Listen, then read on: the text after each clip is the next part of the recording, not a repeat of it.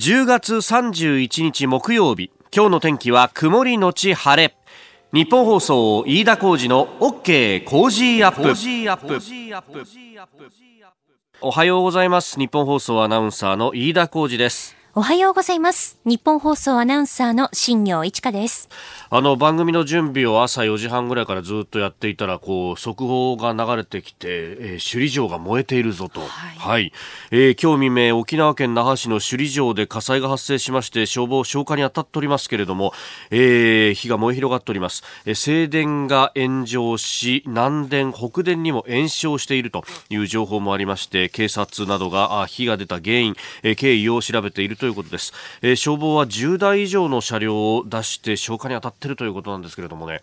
あの、私も5、6年前に出張で確か沖縄に行った時に時間が少し空いたんで、ええ、首里城見学にも行ったんですけれども、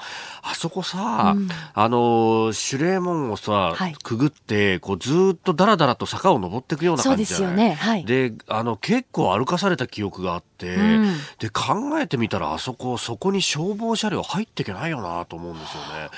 だから下からホースをつなげてやるしかないっていうことを考えると、やっぱりなかなかこう難しいのかなと。あの、ライブカメラ見てても、いまだにこれおそらく火が、う消化できてない状態なのかなという感じですね。えー、未だに、えー、かなり、えー、煙が立ち込めていて、そして火も見えるというような感じになっております。あのスタッフに調べてもらったんですが、那覇周辺の風ですが、北東の風が5、6メーター吹いているということもあって、うん、そう考えるとなかなか消えないだろうなと。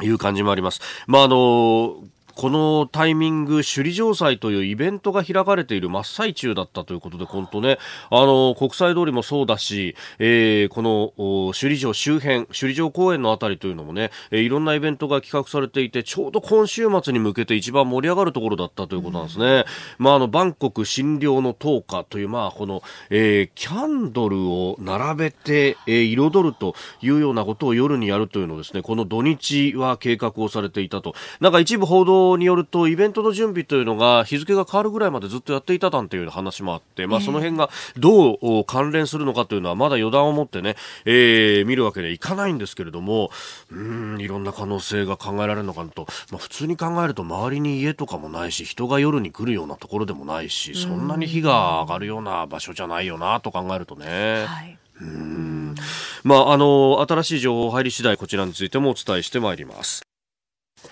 さあ最新ニュースピックアップいたします。オープニングでもお伝えした首里城の火災ですがあのツイッターでいくつか書き込みがあったんですが怪我人がないことを祈るというふうにね、えー、書かれていました、えー、今のところ警察や消防の発表では怪我人の情報はないということが伝えられております。えー、それから、あのー、今、新業アナウンサーニュースでも読んでくれましたけれどもアメリカの FRB 連邦準備制度理事会、まあ、アメリカの中央銀行にあたるところですね。そこがあの当面の政策を決定する FOMC 連邦公開市場委員会というものを開きました。政策金利を0.25%引き下げるということで7月9月に続いて3会合連続で利下げに踏み切ったということであります。まああのこれ、え、ちょっと景気の先行きに対してまあひょっとしたら落ちていくかもしれないなというところで予防的に金融緩和を行うと、え、市場にお金を流すことによってお金を借りやすくしてでそれによって景気を下支えするんだという目的があるということです。あのニューヨークの株式市場はこれを交換しておりましてダウ平均株価えー、前の日と比べて115ドル27セント高2万7186ドル69セントで取引を終えています。また S&P500 種株価指数。まあこれあの幅広い銘柄で構成されている。まあ日経平均と似たような感じですかね、えー、こちらも9.88ポイント高くなって3000飛び46.77ポイント。過去最高を更新しております。またハイテク銘柄主体のナスダック総合指数も27.13ポイント高、えー、8303.98ということで、まあ、これ、あの、FOMC、まあ、中央銀行の決定に対して市場は非常に好感しているというところがあ見て取れます。まあ、あの、ただ先行きの方は特に設備投資の、えーあのー、指標というものが少し悪くなってきているぞと、まあ、このコーナーでも何度かご紹介したところですけれども、まあ、その辺があるので、えー、予防的に利下げをしたということです。ただ今回で打ち止めのある観測も結構あるということなんで、まあ、これで、えー、景気の様子を見ながら進めていくというところ。ただ、アメリカのトランプ大統領は、いや、むしろマイナス金利まで持ってったっていいんだというような、あもっともっと大胆に下支えをしていかないとダメだというようなことも言っていて、まあ、その辺の駆け引きというものがこれから先も続いていくんだろうなというところです。まあ、あそう考えると、まあ、各国が、まあ、先行きの不安に対して、こう、どんどんと手を打っていくという中で、えー、日本は、まあ、ある意味ずっとこう、傍観者を続けているっていうのが、果たしてこれがどうなんだろうね、というところ、おまあ、あんまり議論の訴状に上がってこないんですけれども、その辺というのがね、えー、補正予算財政出動の部分も災害に対してっていうのは結構議論されるんですけれども、えー、それだけじゃなくて足元の景気のあるいは後退してしまうんじゃないかというところに関して手を打っていくという議論もしなきゃいけないんですけれども、まあ、国会はいかんせんスキャンダル問題ばかりが、注目されるというところでなかなか議論深まらないところです。えー、長官各紙入ってきておりますが、えー、一面トップはですね各紙バラバラ、まあ、災害関連が多いですね。読売新聞は電柱の強化見直し検討と、まあ、風速40メートルまでしか耐えられないという本州の電柱に関しても、えー、もっと耐えられる形に変えなきゃいけないというようなことが書かれております。それから毎日新聞はこれずっと好きですね書いてるんですが、えー、新幹線の基地の6割が浸水域にあると。まあだだっ広い土地を用意するにはそういうところしかないだろうと。いうようなこともあるし、まあ、あもし浸水の可能性があるということで、じゃあ電車をですね、避難させるということになると、えー、これ営業運転中の避難というのは全くできませんので、なんといってもですね、えー、そこに電車止めちゃったら電車動け、あの、通らなくなっちゃうでしょっていうことを考えると、じゃあもう何日も前から止めるっていう選択肢は果たしてあるのかっていう、うその辺も議論していただかないと、えー、鉄道会社としては大いそれと止められないだろうと、1日止めると何億というお金が吹っ飛ぶわけですからね。えー、というところです。で、各市紙一面の肩のところであったりとかに書いてますけれども読売新聞、えー、チリ APEC 開催断念反政府でも相次ぎということが書かれております。あのー、チリは地下鉄の料金の値上げをめぐって、まあ、若い人たちを中心にもう政府ふざけんなということで、えー、デモが始まっております。もともとそのチリの状況として、えー、格差が非常に激しいということがあります。もともとですねチリという国は、まあ、あの軍事独裁が続いていてでそれが終わった後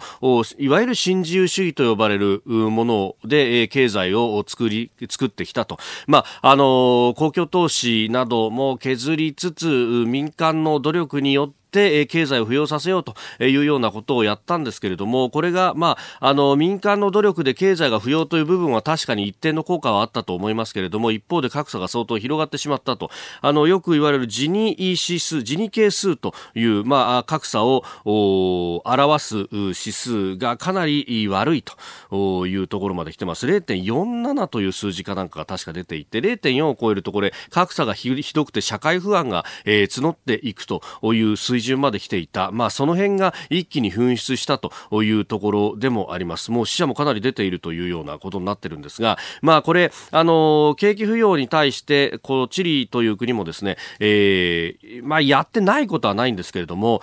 なんといっても、まあ、国民の間で貯蓄がそれほど多くないという中で、じゃあお金どこから持ってくるかっていうと、海外から調達するしかないと、えー、対外債務が非常に増えてしまっていて、えー、で、えー、海外の債権者たちちは、え何やってんだと。俺たちの金を返せと、えとにかく緊縮財政でも何でもやって返せと。いうことになるんですが一方で緊縮をすると当然国内の反発は広がるということで、えー、ニッチもサッチもいかない状況が、えー続いていて、それが APEC 開催断念というところまでやってきたと。で、よくですね、まあこういうことが出てくると、日本だって同じようになると、これだけ借金があるんだからって言うんですが、日本の国割国債の9割以上は、日本国内で消化されていると。えー、しかも、チリのようにドル建てでお金借りるんじゃなくて、日本円でお金を借りていると。これが、相当状況が違うと。えー、なんならば、お金を吸って返すことができる日本と、ドルはすれないチリとでは、状況が全く違うということは言い添えておきたいと思います。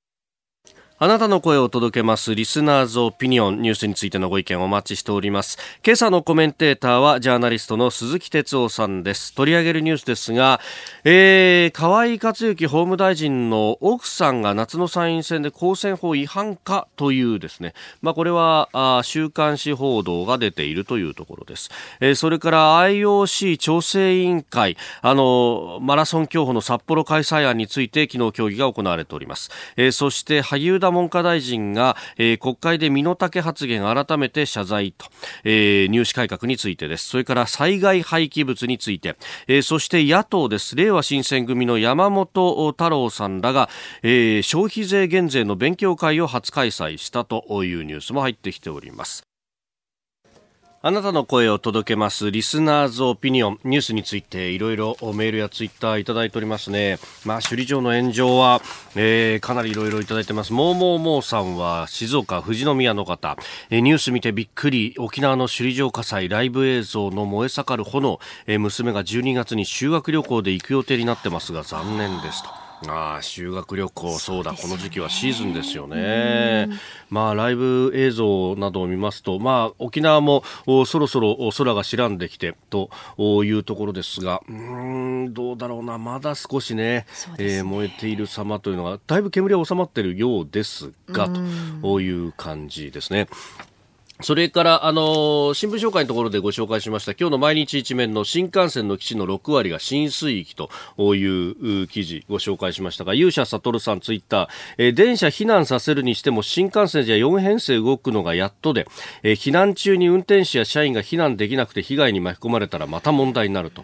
そうなんですよ。そこも考えなきゃいけないとなると、ええー、それこそ、あの、10編成が水没した長野の総合車両センターの一件、あれ、えー、じゃあ、あ10編成全部移すにどのぐらいかかったかというと、6、7時間かかるということになっておりました。えー、ということは、あの、10月12日の、まあ、未明ぐらいに、えー、ね、水没したということですけども、6、7時間のタイムラグを考えると、あの10月12日の土曜日え、朝から電車動かさずにですねえ、もう避難に向かいますと、えー、まあ、いうことだと、金曜日の終電まで動かしてそっからと、全部、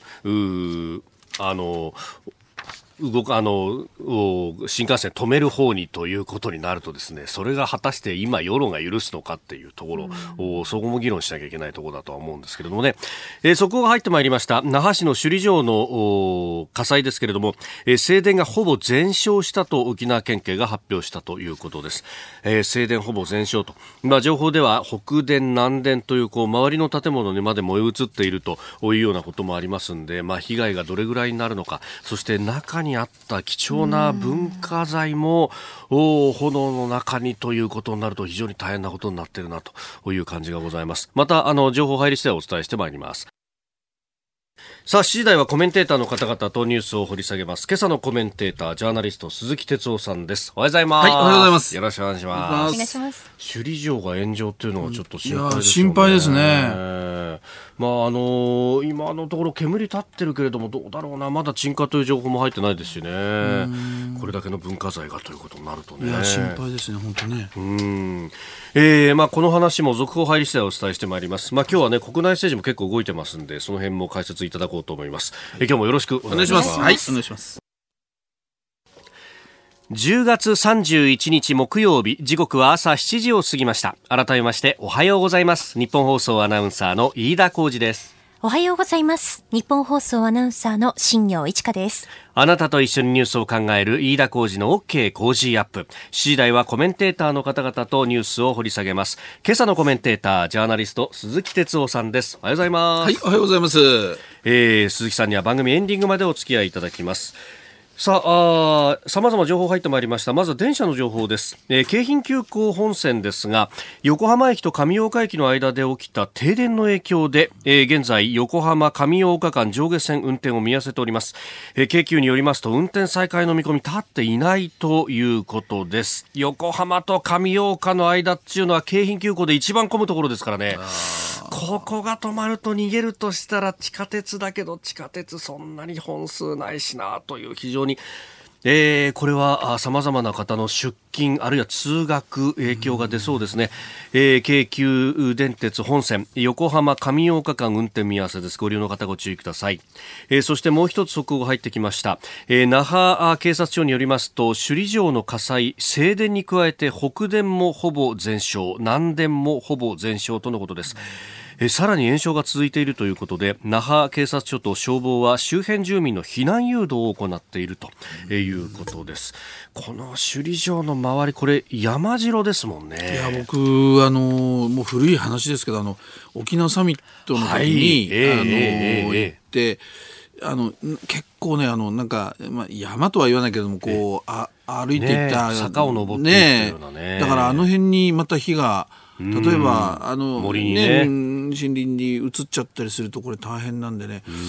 これは早くこれ火を外側からこう止めていくようなことをね、ね、まあ、一生懸命今やってるんだと思いますけどね。はい、えー、また情報入りしてお伝えしてまいります。えー、ではあ取り上げるニュース最初はこちらです。河井克行法務大臣の妻夏の参院選で公選法違反か河井克行法務大臣の妻で自民党参院議員の河井案里議員が今年7月に行われた参院選でウグイス城に違法な報酬を払う運動員買収に関与した疑いがあることが週刊文春の取材で分かりました。選挙でのウグイス城の報酬は公選法で上限が1日1万5000円と定められておりますが案里氏の事務所はウグイス城13人に対し法定額の倍の1日3万円を支払っていた疑いがあることが講演会関係者や広島県連関係者などへの取材で明らかになっております。うん。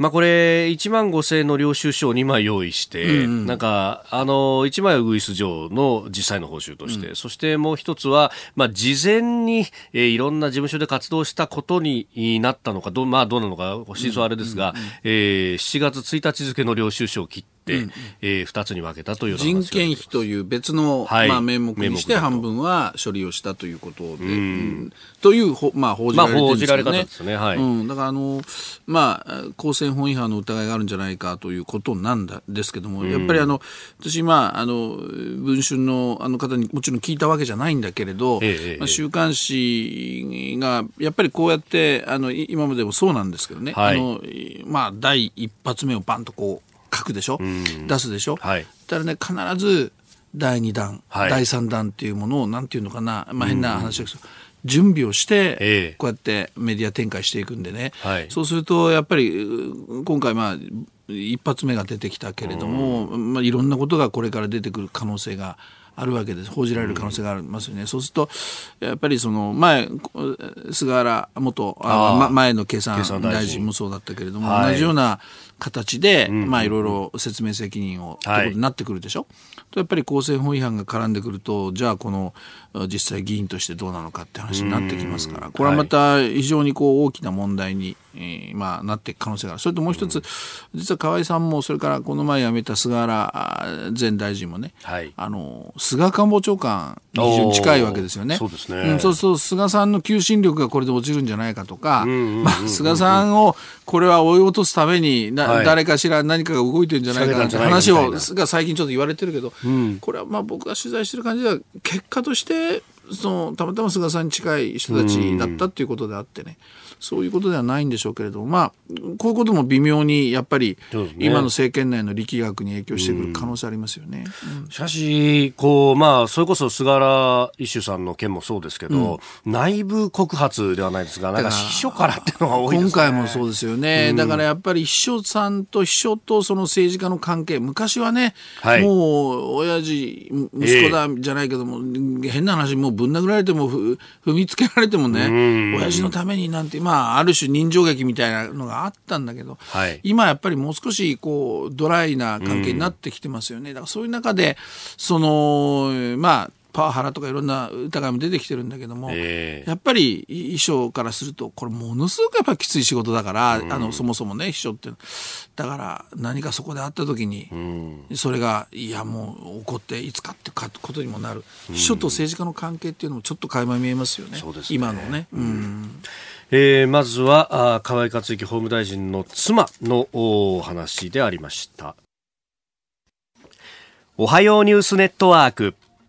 今朝のコメンテーターはジャーナリストの鈴木哲夫さんです、まず今朝方入ってきたニュースですが今日未明沖縄県那覇市の首里城で火災が発生し西電と北電それに南電がほぼ全焼しました。現在も消火活動が続けられています。今日午前2時半ごろ那覇の那覇市の首里城から煙が上がっていると警備会社から119番通報がありました。西電と北電それに南電がほぼ全焼し多くの消防車両が出動して消火に当たっています。怪我人の情報はないということです。警察などが火が出た原因や経緯を調べております。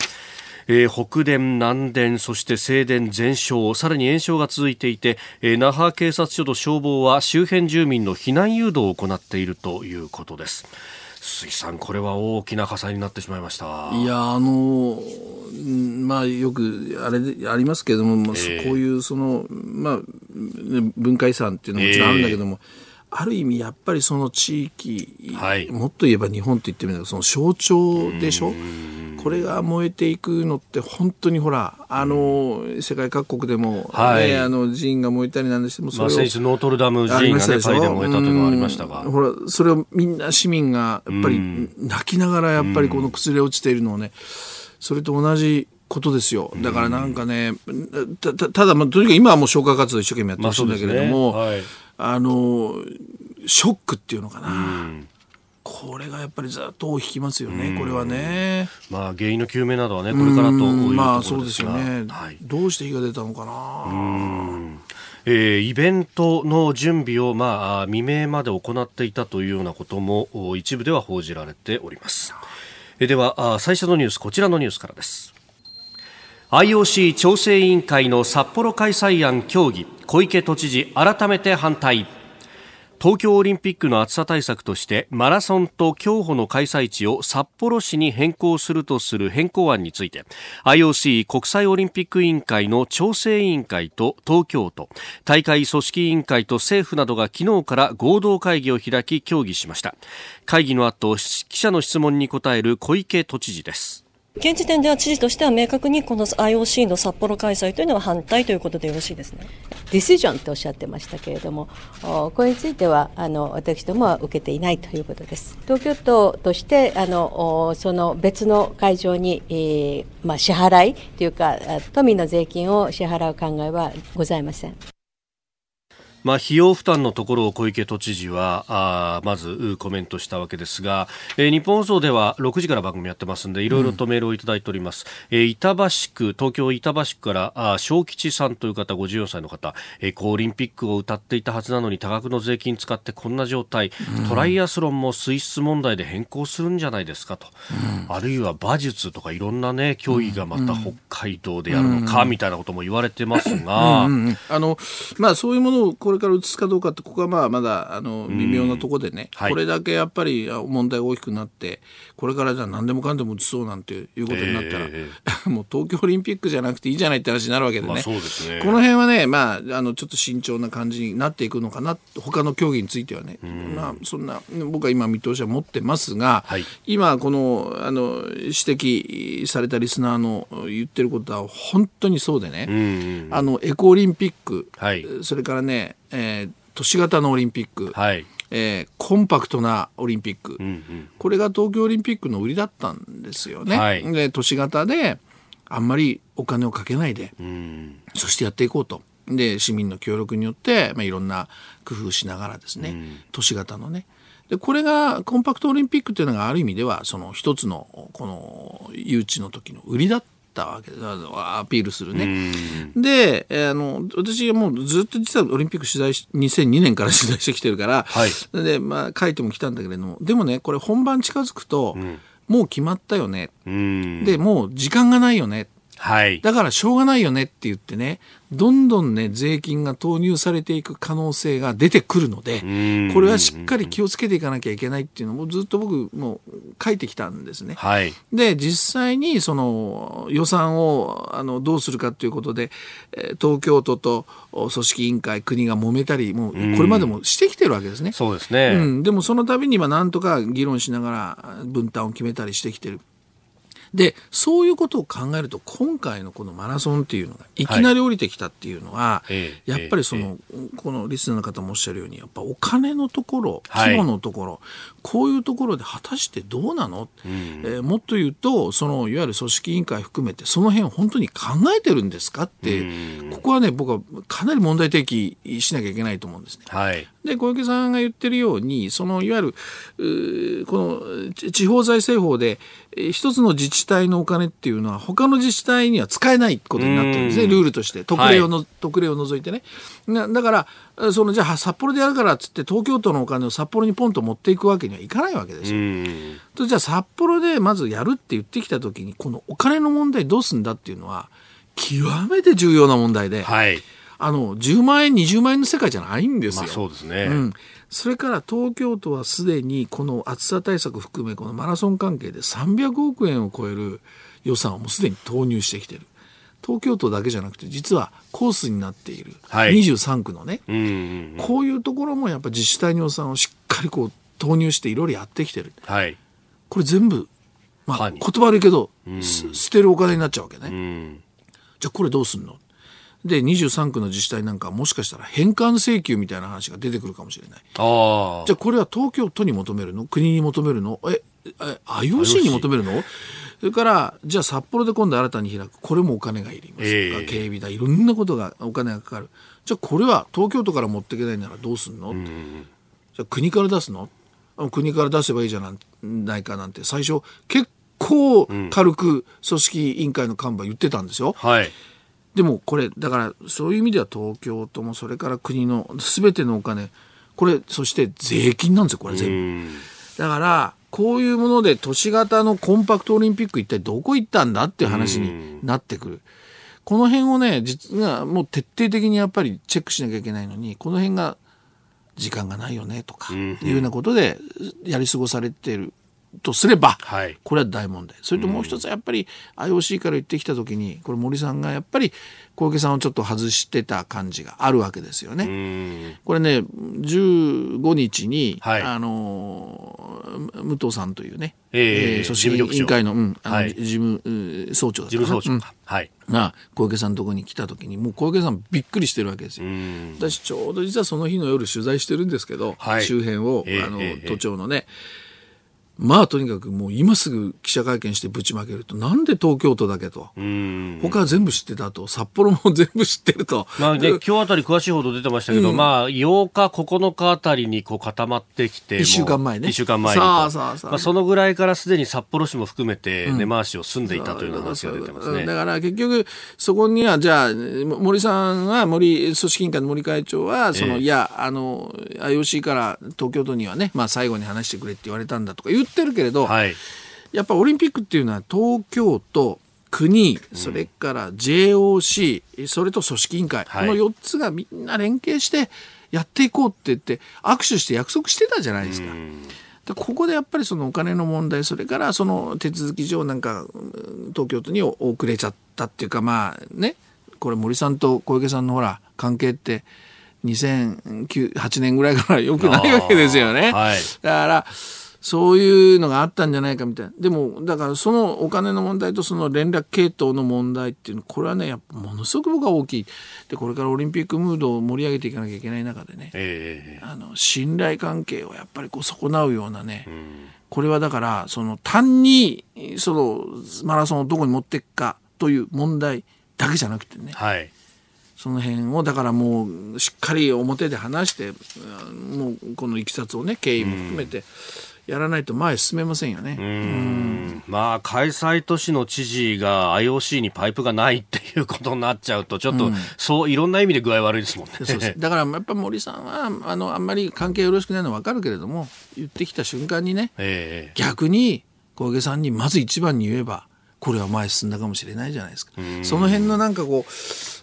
まあ、ちぐはぐなところが僕はちょっと気になりますね。まあ、アスリートファーストというふうに、まあ、あの、IOC は標榜してますけど、うんうん、まあ、それだったら、まあ、そもそも論になっちゃいますけど、じゃあ10月開催にしたらとか思っちゃうんですけどね。いや、あの、いいこと言うじゃないですか。そうですよ。だから、なんでこの時期にやるのとかね。あの、いや、だってこんなに会場変えていくなら、そもそも東京でやること自体無理じゃんって話になるわけでしょ。まあ、東京どころかですよね。うん、例えば、じゃあ次パリでって話になりますけど、パリだってなんか熱波で40度とか言われてるし、夏は。もうね、北半球の、相当北の方か南半球の相当南の方じゃないとオリンピックできないってことになっちゃいますよね。そうそう。だからそれをすべてね、時間がないとか、もうオリンピックまで時間がないって言ってる人結構いるじゃないですか。それを理由にしちゃったら、これは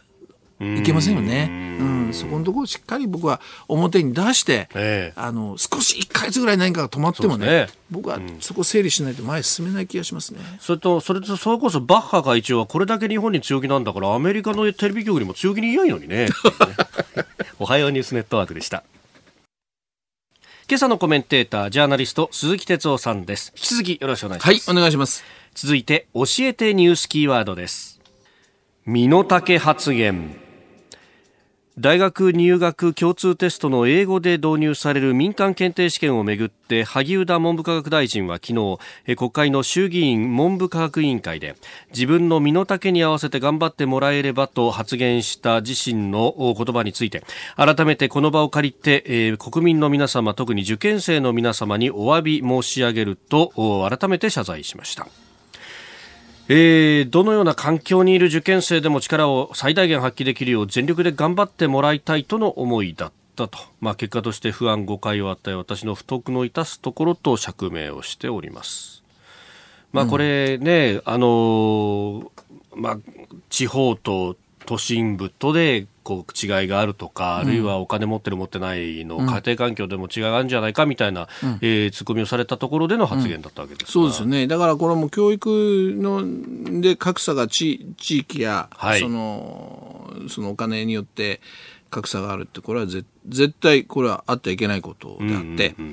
特にやっぱりあの教育立国っていう言葉がありますけども、はい、やっぱり国を作っていく基本はね、えー、人でありそしてその人を作る基本は教育だと、うん、だから教育っていうのを常にやっぱり、えー、いろいろ考えてしっかりやっていこう。平等にって。ここのもう精神これはだ誰も否定できない、もう当然のことですよね、はい、だからそういうものに対してやっぱ身の丈にあったという言葉がね、えー、うん、あのこう非常にいやいやそれ限定したり差別的ではないかというふうに印象をこれ与えますよね。でもちろんこの発言はあのままずいんだけれども、ただまあ例えばそれがあの非常にこう意図的にね、はい、あの信念を持って身の丈にあっていや差があってもいいんだというふうに発言した感じでもないんですよね。うん。はい、だからこう文脈、話の流れからね、これは僕はあの萩生田さんを全然弁護するわけでも、擁護するわけでもないし、うんうんうん、あのこういう言葉を使ったのは、やっぱり僕はボキャブラリーの問題として、あの大臣としてね、うん、あのこれ絶対ダメだと思いますよ。はい、うん、でだけどまあそのそういう意味ではその言葉のある意味なんていうのかまあ信念とか政策というよりは、うん、あ弾みや言葉の軽さっていうのかな。はいで、実はこの後に、あの、河野防衛大臣のね、あ,、の、雨男発言もありましたよね。はい、これも、まあ、あの、パーティーでね、えー、あの、挨拶した時に、えー、別に雨男だから台風来ましたよ、あーって言ってるわけじゃないんだけれど、うんうんうん。やっぱりその TPO っていうのかな言葉の、ここで大臣がこの言葉はさすがそれは使わないでしょう。意識があるならもうちょっとあるならそんな言葉出てこないでしょう。ここは非難されるようなことでだからそういう意味では全体的に言葉の、まあ、閣僚の言葉の軽さこれをもっとちょっと一回引き締めろよということだと思うんですね。それともう一つねこれをきっかけに実はそのこの英語のね、はい、あの民間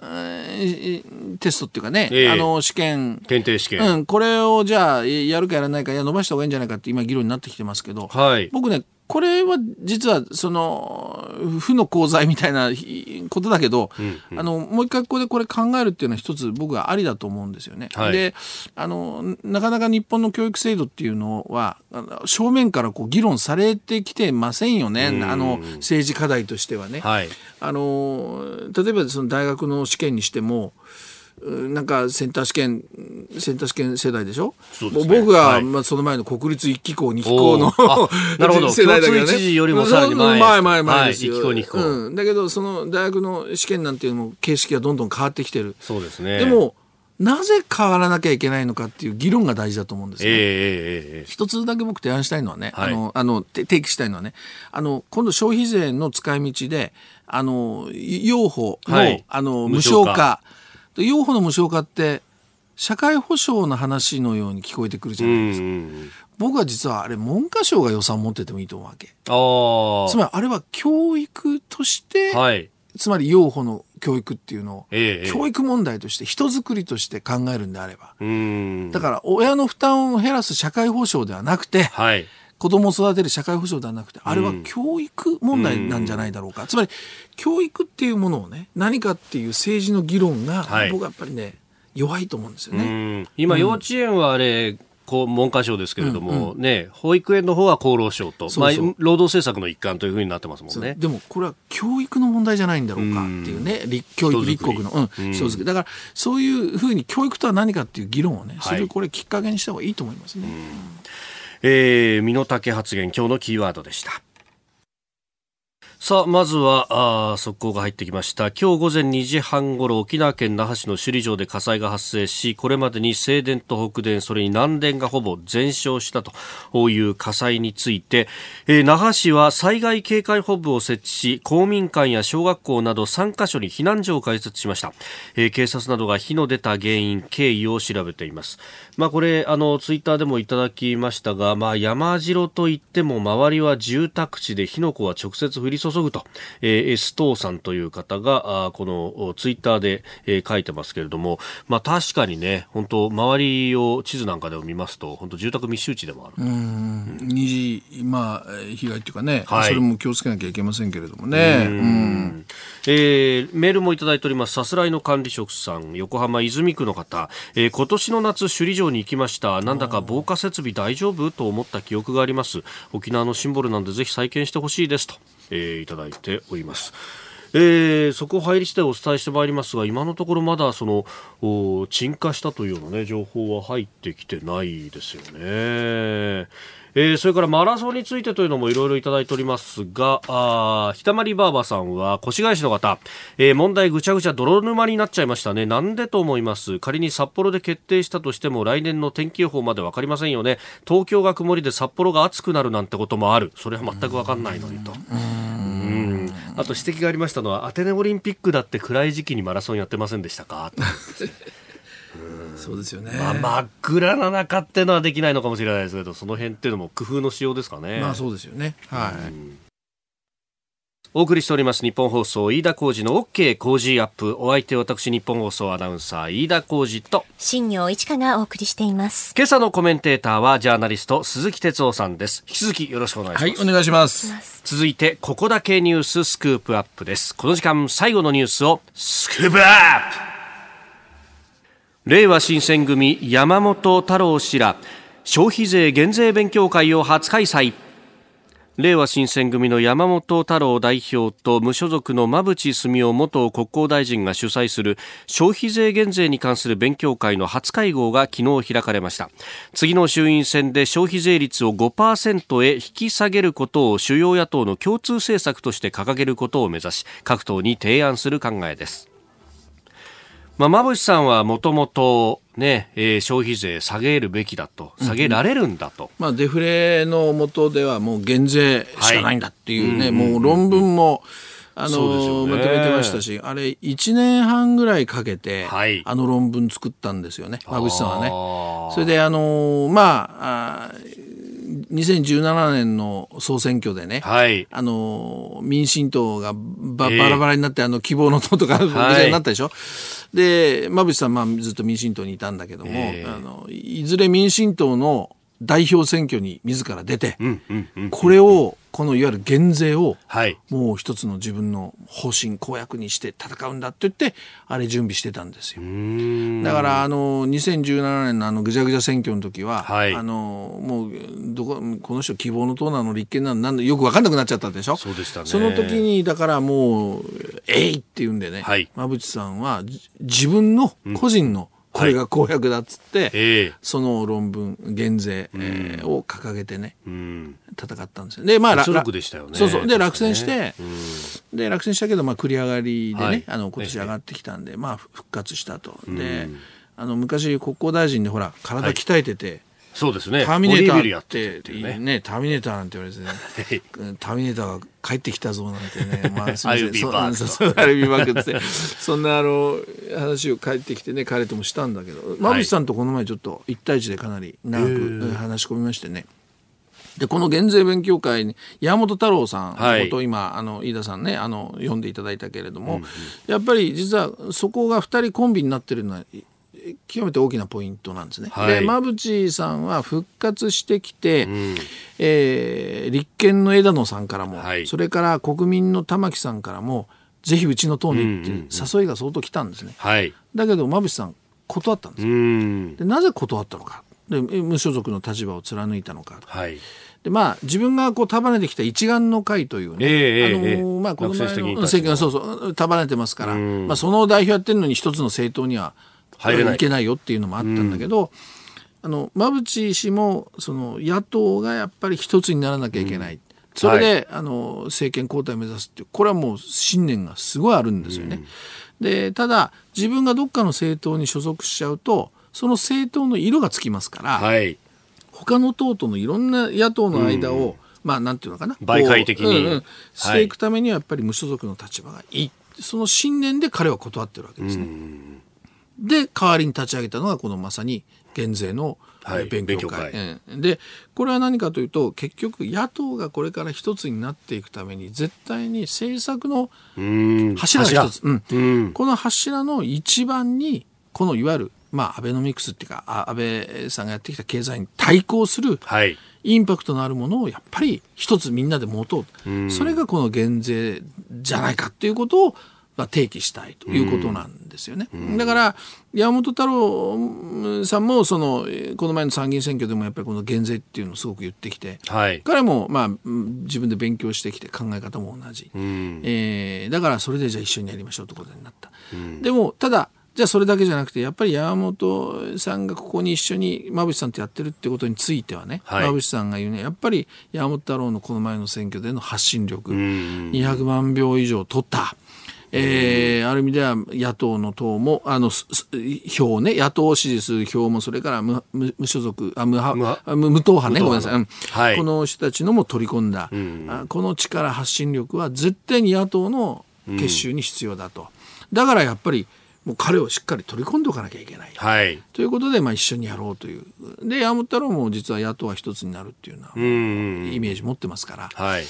ということで、だから野党の、なんていうかな、一つのこう、結束、結集の、まあ、政策の、えー、核になる。そうそうそうそう。はい。というような、あの、動きで、えっと見ていいと思いますね。うん、で、まあ、一方で、うん、その、まあ、いろんな面で人をこう、ぐっと集めてこなきゃならないと。うんうん、おまあ、政局的な話ですけれども、うんはいはい、そうすると、その、あの、新党結成に非常に意欲を示している大物が一人いらっしゃって、うんうん、それが小沢一郎さん。いや、これね、あの、ちょうど、だから、はい、この前の火曜日にね、あの、ええ、ニコ動、ニコ動画で、はい、あの、小沢さんがその、年内に新党っつって言ったんだけど、あれ、ね、僕と対談だったんですよ。そうでしたよね。そうそう僕もびっくりしましてね。いや、そ、そこまで、えー、え言っちゃった、言ったらいいのかって、うん、つまり、僕は来年の春とかね、少し時間かけるのかと思ってたけども、はい、小沢さんはもう年内っていう一つの、うん、あの、これね、まあちょっと古いかもしれないけど、小沢流っていうかね。はい、ああ、締め切りをこう、まずそうそうそうそうそうそう、うん、そんなちょっと感じも実はしましたね。はい。でただ実際にそれを発言したことによりそれがニュースになり、うん、えー、確か昨日の夜だったと思いますけど、えー、枝野さんと、はい、おその小沢さんが会ってましたね。これもやっぱりその当然、えー、新党をどうするかっていうことで、あの会うということは、はい、やっぱりその発言によって少し前に動き出している。で、一方で馬淵さんがそういう政策の柱を立ててる。同じタイミングでやっている。うん、うん、ということ。それからもう一人僕キーマンをあえてあげるけど、野党のキーマンで僕は安住国対委員長だと思うんですよ。おこの人はいろんな評価あるでしょう。はい。だけどね、うん、この人もリアリストなんですよね。で、これ飯田さん覚えてるかな ?2016 年の参議院選挙に、はい、まだ民進党がぐずぐずしてる時に、あの人宮城で、はい共産党まで含めて、野党統一候補しかないんだっつって、はい、C さんのことをね、兄貴のような存在だまで言ったんですよ。でえあの安住さんが共産党と一緒にと思ったけど、はい、これは現実的にはやっぱり野党統一でやっていかなきゃダメなんだって選択すると彼はガッと走っていくでしょ。枝野さんもリアリスト、はい、まあリアリストってよくも悪くも言われるんだけども、まあリアリストで安住国対委員長っていうのもまあリアリスト。そういう意味でいくと、やっぱり結束というものを、かなり現実的に対応していこうというような、はい、多分僕はあれ、国対委員長就任っていうのは、そういう意図があると思うんですね、枝野さんあたりにね。だから、あの、まあ、理想で、はい、えー、あとはこれまでの感情的なもつれで喧嘩ばっかりしてきてるとかあるんだけど、立憲国民とかね。だけど、いや、現実的にみんな考えようよと。はいだどうするすればいいの？と昨日までいろいろあるけれどっていうようなこう僕は少しこう流れに、ね、なってきてるな取材をしててそれは感じますね。あ、うんうんあの民主党政権の時代を考えると、うん、まあ、安住さん、財務大臣とかこう歴任をした、でまあ、あの消費税の問題で最後こう、小沢さんと割れるじゃないですか、うんうん、あの辺のしこりとかっていうのはもうないと考えてないですね。もうないうん、これあのいやもう時間あんまりないんだけどあの安住さんの幻のインタビューっていうのが僕あってね。あの彼が国対委員長の時2011年にインタビュー行ったんですよ。そしたらねだからまさに言うように小沢さんとバリバリや、ねもう迷惑だから。小沢さん陸山会事件あったでしょ、はい、小沢さんなんかもう批判するかなと思ったら、はい、小沢さんの選挙はすごいと。あんなね複数区に複数立てるなんてね、はい、あんな選挙はねできる人はいないって褒めたんですよ。うわこの人やっぱリアリストだと思って。でそれ週刊誌のインタビューだったんだけど、はい、これはもう見出しになると思って喜びさんでインタビュー終わって、議員会館の1階の廊下に行った時にあの東日本大震災があったんですよ。だからそのインタビュー日の目を見てないんだけどあなるほど。2011年からもう安住淳っていうのはリアリストだったんですよ。だからそういう意味では今小沢さんが一つになるしかない、安住もそう思ってる。この二人はね、結構連絡取り合って一致してるというふうに僕は聞いています、うん、だからそういうとこ見てもね、はい。やっぱりなんか何をすべきかという現実路線をね、うん。えー、歩き始めているなというちょっと感じを僕は持ちますね。まあ考えてみたら2017年に選挙があって、うん、もうこれ任期の半分超えてるんですよね。そうです、そうです。本当にやっぱり、ここから先どんどんこう選挙モードも睨みつつ、まあ、いつあってもおかしくないって俗に言うやつですよね。うん。うん、そうするとこういう動きがいろいろこう出てきるし。出ますよ。早い方がそれはいいですよね。うん。で、あの、政党交付金の問題なんかもあるし、確かに小沢さんの言う年内っていうのは、はい、あの、節目ではあるんですよ、お財布の部分の。だからまあ、その、で、小沢さんこうも言ってました、最後に。もしでもこれができなかったら、もう野党は終わりだって言ってました。だから本当にその重要な分かれ道に今来ているのは間違いないですよね。うん、えー、野党の今後について今日のスクープアップでした。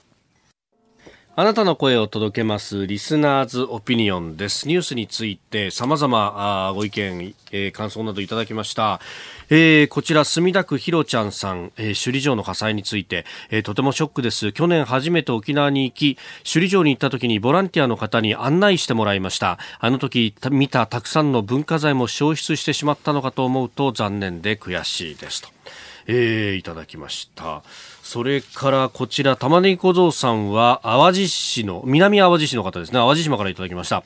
えー、萩生田発言について受験生のことを第一にという割には野党からも報道機関からも受験環境に対する提案がないんですよね。保護者の、まあ、資金力による学習機会の格差をなくすとしたら模擬試験の受験回数市販の問題集の購入冊数、えー、塾や予備校に通う時間に至るまで全て国が規制すると、まあ、極端なことを言えばそうなってしまいますけれども萩生田大臣の発言に突っ込みを入れている人たちそこまで考えてるんでしょうか。結局おためごかしの政府批判をしてるだけなんじゃないかと思うんですが、と。いやいや、もういいことおっしゃいますよ。だだからこれを機会にね、えー、そこをやっぱりやりましょうよ。ねあのた、ただ批判しして、はい。えー、まあ、質の問題ありますよ。あるけども、えー、それで終わりじゃないんですよね。実は大事なのはここに突っ込んでいけるかっていうことだから、まさにこの提案通りです。まあ、日本の教育って、その教育によって、ある意味こう、一発逆転みたいなものができるっていう、うん、そこが一つあったわけですもんね。いやいや、だから、例えば貧しくてもね、えー、学んでいけば、はい、そこで要するに社会にガッとねいけたみたいなやっぱ教育っていうのは、はい。本当それぞれが持ってる僕は権利だと思うから、それをどう守るのかっていうねそう制度の議論絶対必要ですよ。はいえー、今朝はジャーナリスト鈴木哲夫さんとお送りしてまいりました。鈴木さんありがとうございました、はい、ありがとうございました、えー、番組中にもいろいろニュースが動きまして、えー、まずですねロンドンからの共同通信欧米の自動車大手フィアットクライスラーオートモービルとフランスの大手グループプジョーシトロエン PSA が経統合することで基本合意したとウォール・ストリート・ジャーナルなどが報じたというニュース、まあ、PSA っていうとルノーとやろうとしていてそれがポシャったなんて話がありましたからね。そしてもう一つが、えー、まだ一部報道のみなんですけれどども河合法務大臣の進退について。今日取り上げましたけどね、えー、あのニュースでも。だけどそれあの辞任大臣を辞任するっていうね一部そんな報道も飛び交っているさなかですよ。まあだから、そのいろいろ委員会とかでね、追及される前にということかもしれませんけど、まあ、あのまだこれからだから説明責任はね、もちろん残りますけれどもね、はい、まあ早い対応になるかもしれませんね。うん、その辺やっぱり、こう、菅さんの判断が早かったのかどうなのか、ね、かもしれませんね。うん。この時間の相手日本総飯田浩二と鈴木哲夫と新業一華でした。